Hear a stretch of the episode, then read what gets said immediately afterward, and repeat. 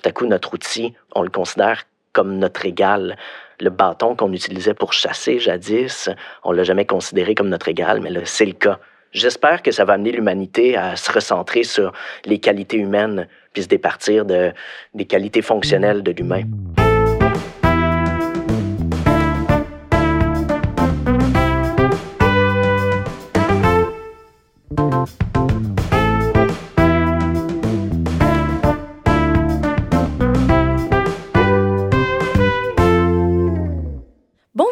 Je m'appelle Léa Martin et j'anime cet épisode du balado Société numérique, une série sur l'innovation technologique et son impact sur notre quotidien, produit par les offices Jeunesse internationaux du Québec.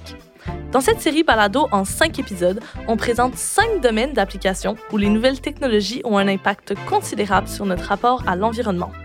Ensemble, on réfléchit sur le sujet des technologies et leur influence sur notre vie en société.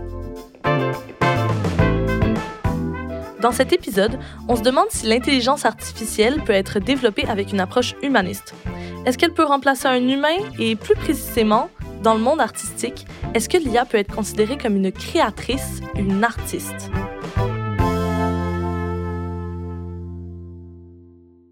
On accueille en studio Maxime Carbonneau. Salut! Salut, salut!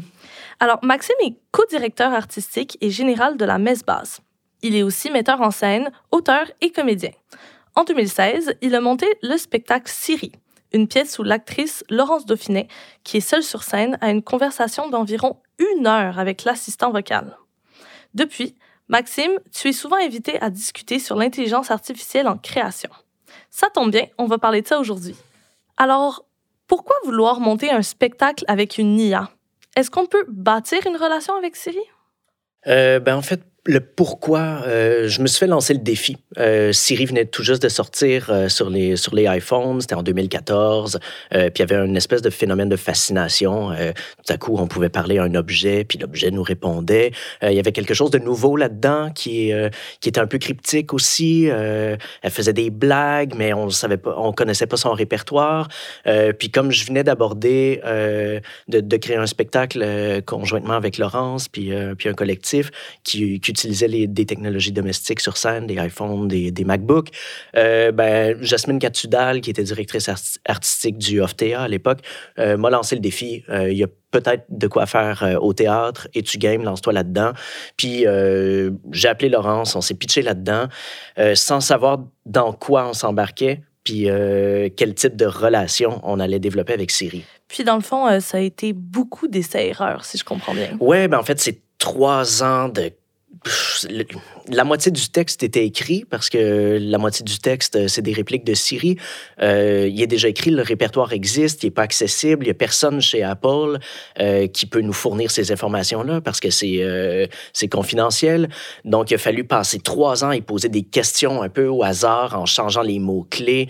on a découvert que si tu lui demandes peux-tu mémoriser quelque chose, elle répond pas la même chose que si tu lui demandes est-ce que tu peux mémoriser quelque chose, tu peux mémoriser quelque chose. Euh, les changements de mots-clés euh, déclenchaient un nouveau répertoire de réponses. Donc, ça a été euh, le festival de l'essai-erreur pendant, pendant, trois ans. Puis, évidemment, ben, on s'est mis à développer une espèce de relation artistique avec elle, ce qui est un peu étonnant.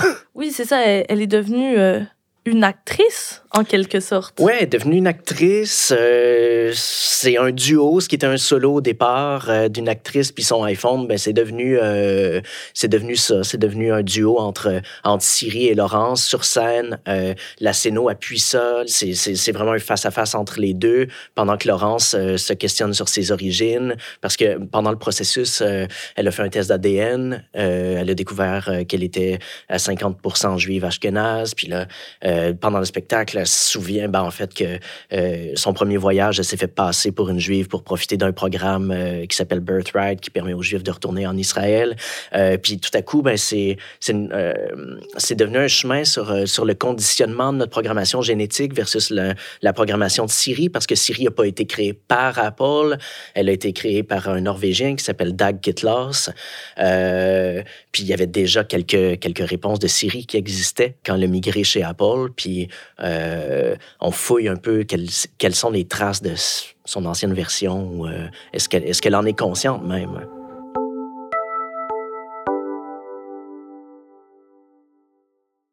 Est-ce que c'est une bonne actrice, Siri?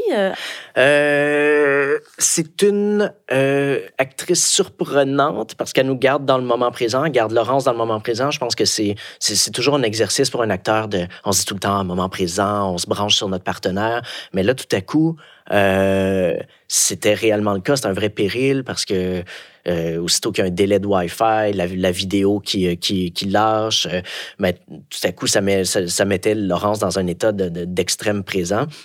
Puis Siri, ben, est absolument. Euh, on peut pas faire deux fois la même représentation. Euh, il y a des soirs où elle était plus drôle, euh, plus de blagues, des soirs plus philosophiques. Puis ça change complètement l'orientation de la, représentation. Puis euh, ça nous a demandé une espèce de résilience, de se dire, bon, ben, le spectacle est, fluctuant, ça va, être, ça. Laurence est extrêmement constante. Il faut qu'elle garde, les rênes du spectacle parce que c'est une espèce d'écriture de façon rhizomatique.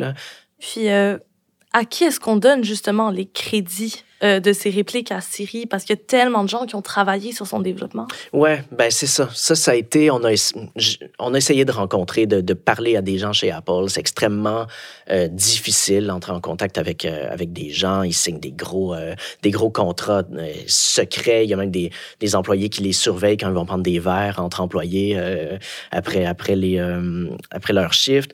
mais quand on a fait le spectacle à Édimbourg, euh, il y a Scott Forstall qui est venu voir le spectacle. Euh, lui, il travaillait chez Apple. C'est lui qui a convaincu Steve Jobs d'acheter Siri puis de la faire, euh, de la faire migrer. Et c'est lui qui a présenté aux médias Siri à l'époque. C'était la première keynote où Steve Jobs n'était pas, était pas présent parce qu'il était très malade. Mm-hmm. il est mort d'ailleurs le lendemain de la, du lancement de Siri pour les superstitieux.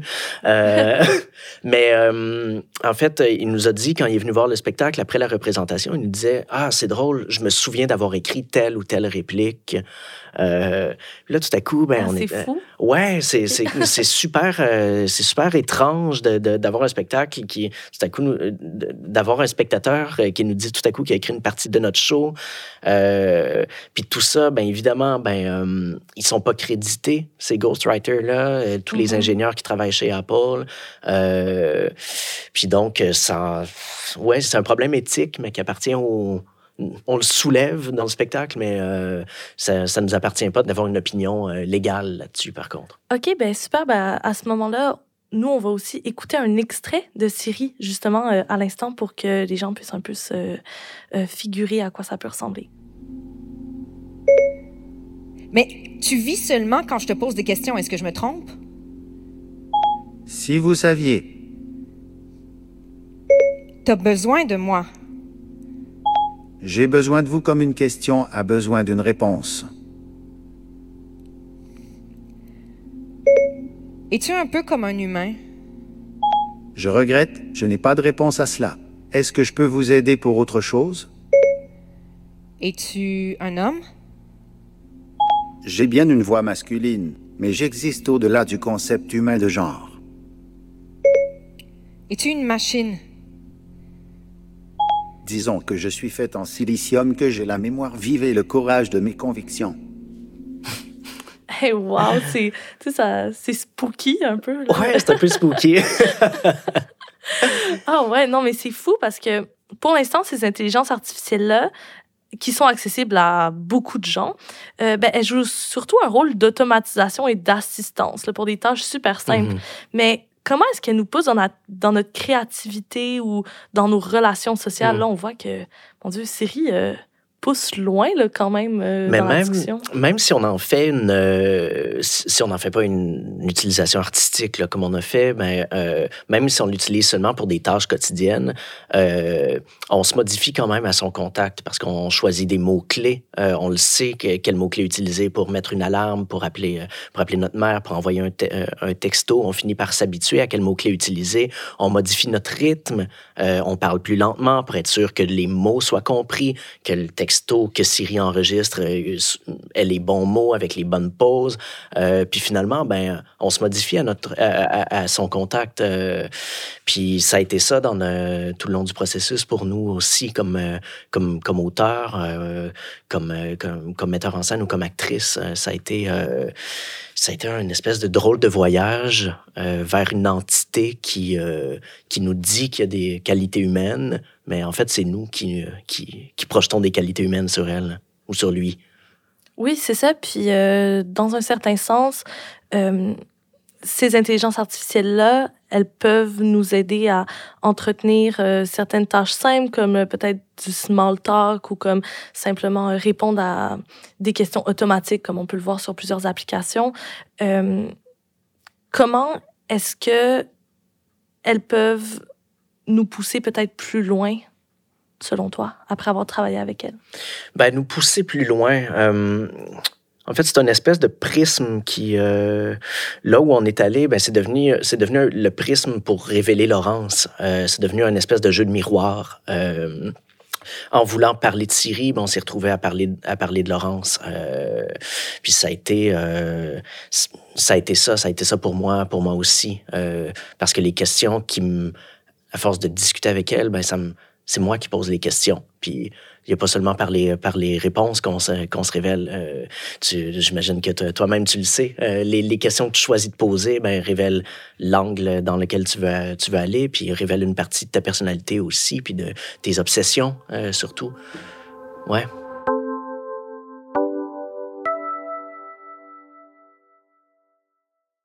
Toi, en travaillant de plus en plus avec ces technologies-là, te sens-tu encore totalement en contrôle de ton procédé créatif? Est-ce que tu n'as pas peur de t'enfermer dans un certain carcan technologique en travaillant avec ces outils-là?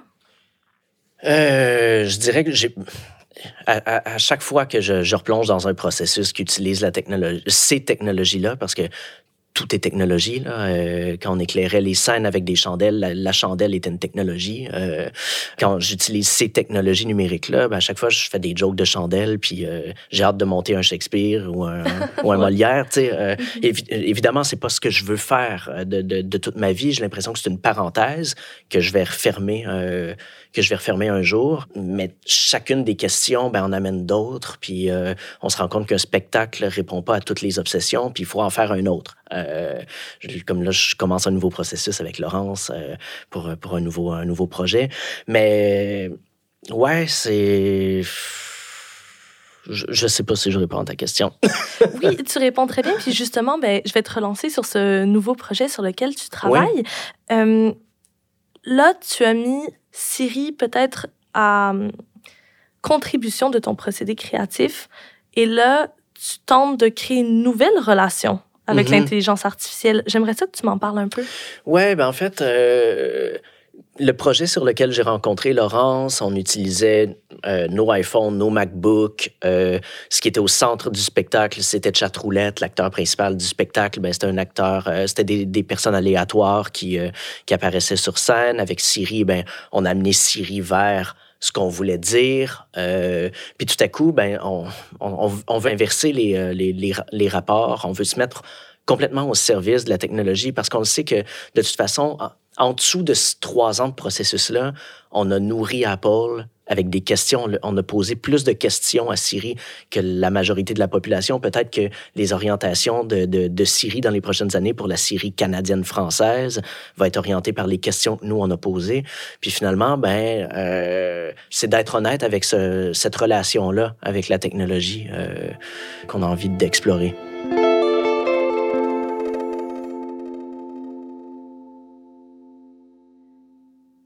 Est-ce qu'une intelligence artificielle peut éthiquement être perçue comme une artiste selon toi, puis euh, peut-être un peu la vision de Laurence Daphné aussi?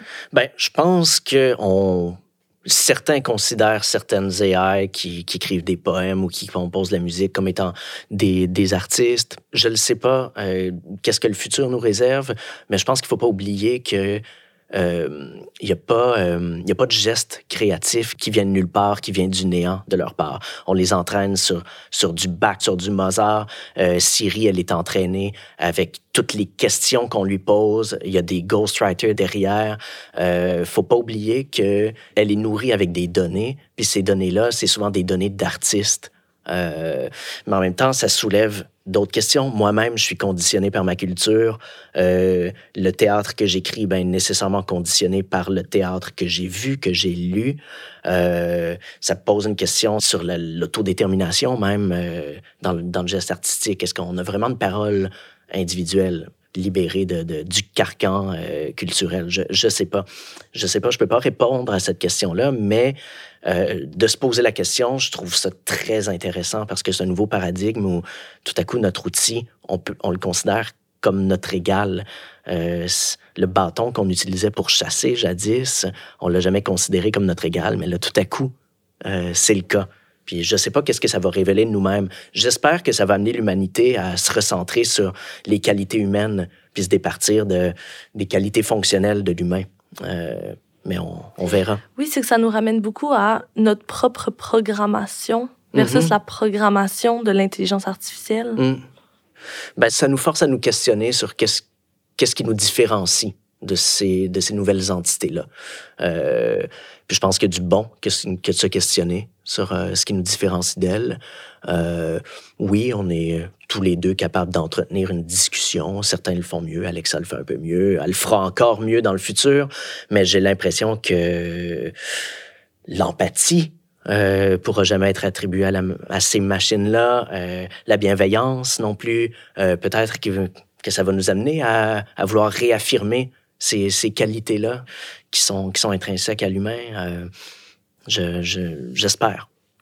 Oui, puis justement, on doit se poser toutes ces questions-là pour essayer de nous ramener à nos propres qualités, mais les lignes sont de plus en plus floues.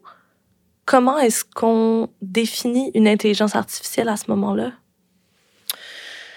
Euh, ces lignes floues-là, c'est en fait, je les trouve encore plus révélatrices. Si, euh, si, plus, plus, on, plus elles s'approchent de nous, plus, euh, plus je les trouve intéressantes, euh, en, en, fait. D'autres époques se sont dit, ah, d'autres natifs technologiques se sont dit, oh mon Dieu, la télévision est arrivée. Euh, euh, Qu'est-ce que ça fait d'avoir euh, un nouvel invité, un nouvel humain invité dans notre, dans, dans notre salon? Mon Dieu, est-ce qu'il me voit? Est-ce que ceux qui sont dans la télé me voient? On s'est aussi dit que la télé allait tuer la radio, ce, ce qui ce qui est pas arrivé. Mais là, tout à coup, ben, on le sent, on en parle de plus en plus. Cette technologie-là nous regarde, nous entend pour vrai. C'est là où c'est différent, je trouve, comme cette nouvelle génération-là qui naît avec, euh, avec l'intelligence artificielle. Oui, donc c'est ça. C'est cette technologie qui nous entend et qui nous voit et qui, qui interagit avec nous. Et, euh, et donc, euh, c'est sûr que on va la personnifier, on va faire de mm -hmm. l'anthropomorphie, c'est sûr à 100% qu'on va... Euh... Oui, mais en création, je pense que les, les, les pouvoirs publics vont devoir euh, se positionner euh, parce que là, c'est bien à la mode euh, d'aller dans ces directions-là, de demander aux artistes d'aller vers le numérique, d'aller de travailler avec l'intelligence artificielle, etc. Sauf que c'est du ruissellement de masse salariale qui s'en va vers des gens qui ont cette expertise-là, ces programmeurs-là qui sont payés trois fois plus qu'un auteur. Euh, euh, on invite un programmeur en salle de répétition, il y a quatre fois le salaire de l'actrice qui, qui, est là en salle de répétition. Euh, c'est des la force computationnelle, c'est des intérêts privés qui, qui les a. Si on demande à des artistes de, de travailler avec ces technologies-là, ben ils vont donner de l'argent à ces, à ces corporations-là ou aller quêter à ces, à ces corporations-là qui vont de toute façon être nourries par les idées des artistes. Euh, je crois que comme société, il va falloir qu'on se positionne tout de même euh, sur à quel point on veut la rendre, euh, la rendre accessible, cette technologie-là, puis qu'elle appartienne pas seulement à, à 8-9 compagnies.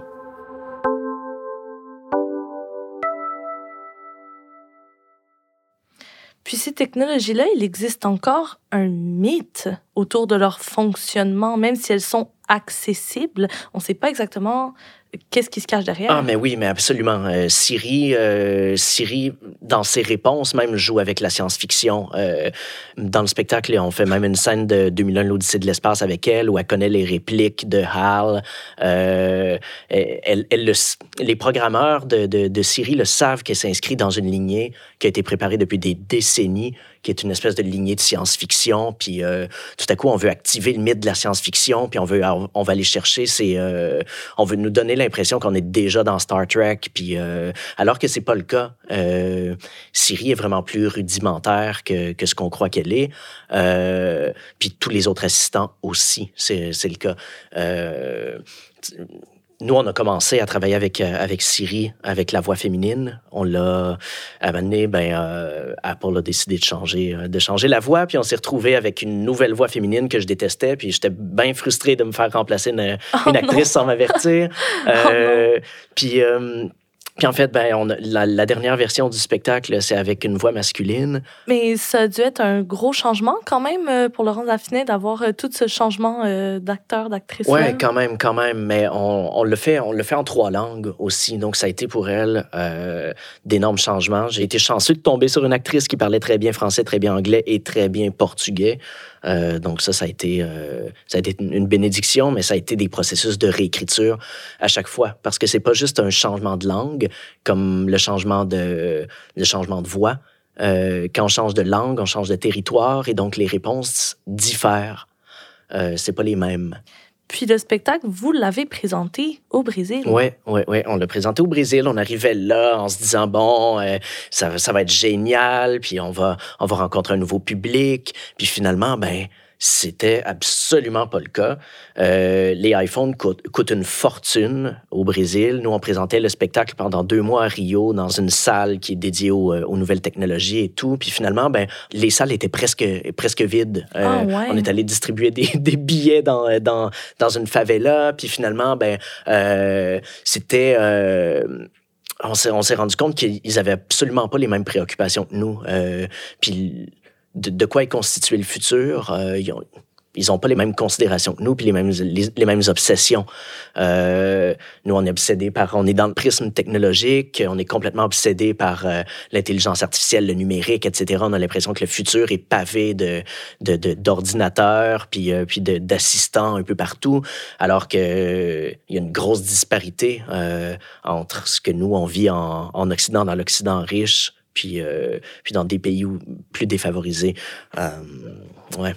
Ça nous ramène aussi à ce côté éthique de hum, l'accessibilité à la technologie, dans le fond.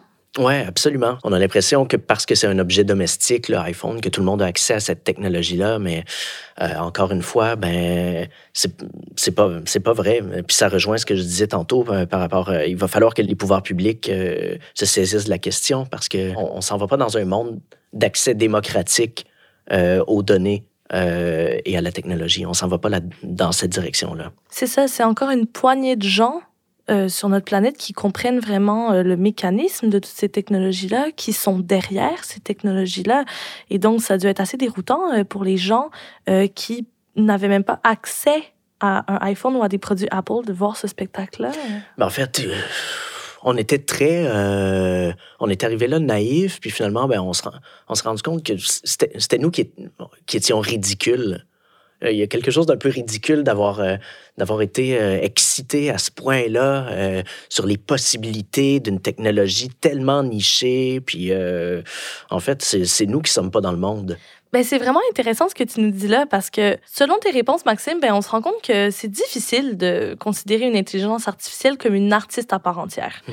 Euh, elle nous amène plusieurs problèmes éthiques dans le domaine, comme l'invisibilisation des artisans et même sa propre place dans le processus créatif.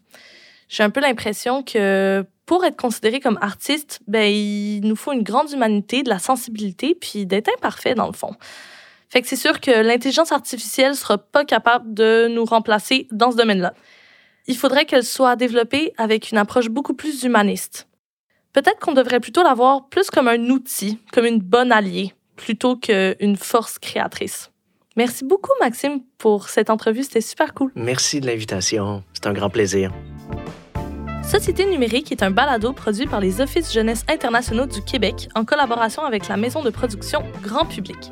Cet épisode a été enregistré au studio Madame Wood à Montréal. Nous tenons à reconnaître que nous nous trouvons sur le territoire traditionnel non cédé des Canyen Keaga, qui a longtemps servi de lieu de rassemblement et d'échange entre les nations. Cet épisode a été réalisé par Maud Pétel-Légaré et monté par Thibaut Quinchon. Je m'appelle Léa Martin. Merci de nous avoir écoutés et à bientôt.